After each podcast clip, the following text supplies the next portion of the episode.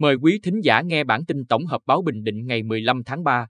Bản tin tổng hợp ngày 15 tháng 3 có những tin sau. Chủ tịch Ủy ban Nhân dân tỉnh Phạm Anh Tuấn làm việc với Ủy ban Nhân dân thị xã An Nhơn. Phát động hưởng ứng ngày quyền của người tiêu dùng Việt Nam năm 2023. Bắt đối tượng truy nã đặc biệt nguy hiểm. Lãnh án tù vì chiếm đoạt quyền sử dụng Facebook để lừa đảo.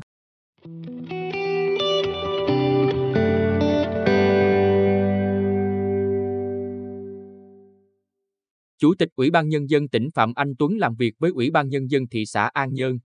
Ngày 15 tháng 3, đồng chí Phạm Anh Tuấn, Phó Bí thư tỉnh ủy, Chủ tịch Ủy ban Nhân dân tỉnh, làm việc với Ủy ban Nhân dân thị xã An Nhơn về kết quả phát triển kinh tế xã hội năm 2022, hai tháng đầu năm 2023 và các nhiệm vụ trọng tâm trong năm nay.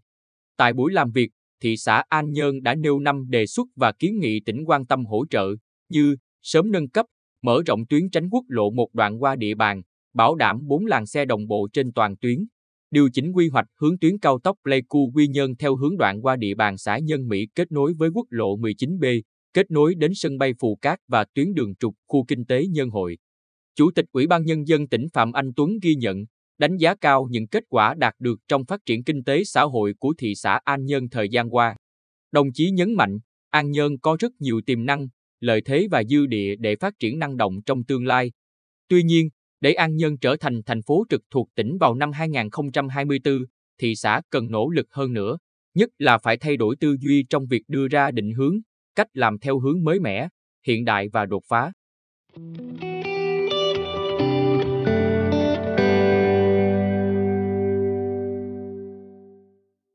Phát động hưởng ứng Ngày quyền của người tiêu dùng Việt Nam năm 2023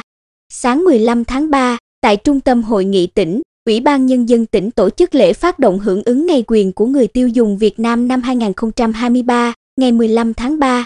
Ngày quyền của người tiêu dùng Việt Nam năm 2023 được Bộ Công Thương phát động hưởng ứng với chủ đề thông tin minh bạch, tiêu dùng an toàn, nhằm khẳng định ý nghĩa và tầm quan trọng của thông tin đối với sự an toàn của người tiêu dùng trong quá trình lựa chọn, thanh toán, sử dụng hàng hóa, dịch vụ, đặc biệt trong bối cảnh ngày càng có nhiều hành vi lừa đảo, xâm phạm quyền lợi người tiêu dùng trong các giao dịch trên môi trường trực tuyến.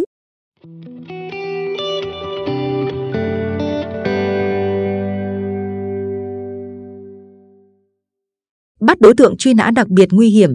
Ngày 14 tháng 3, Phòng Cảnh sát thi hành án hình sự và hỗ trợ tư pháp Công an tỉnh Bình Định phối hợp cùng Phòng Cảnh sát thi hành án hình sự và hỗ trợ tư pháp Công an thành phố Hồ Chí Minh bắt đối tượng truy nã đặc biệt nguy hiểm Phùng Thị Hơn, sinh năm 1984, quê ở huyện Hoài Ân, khi đang lẩn trốn tại quận Tân Bình, thành phố Hồ Chí Minh.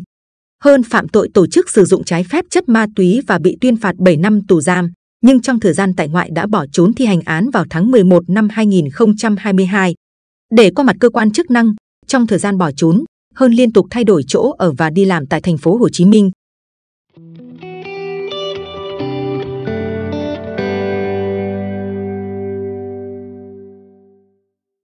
Lệnh án tù vì chiếm đoạt quyền sử dụng Facebook để lừa đảo.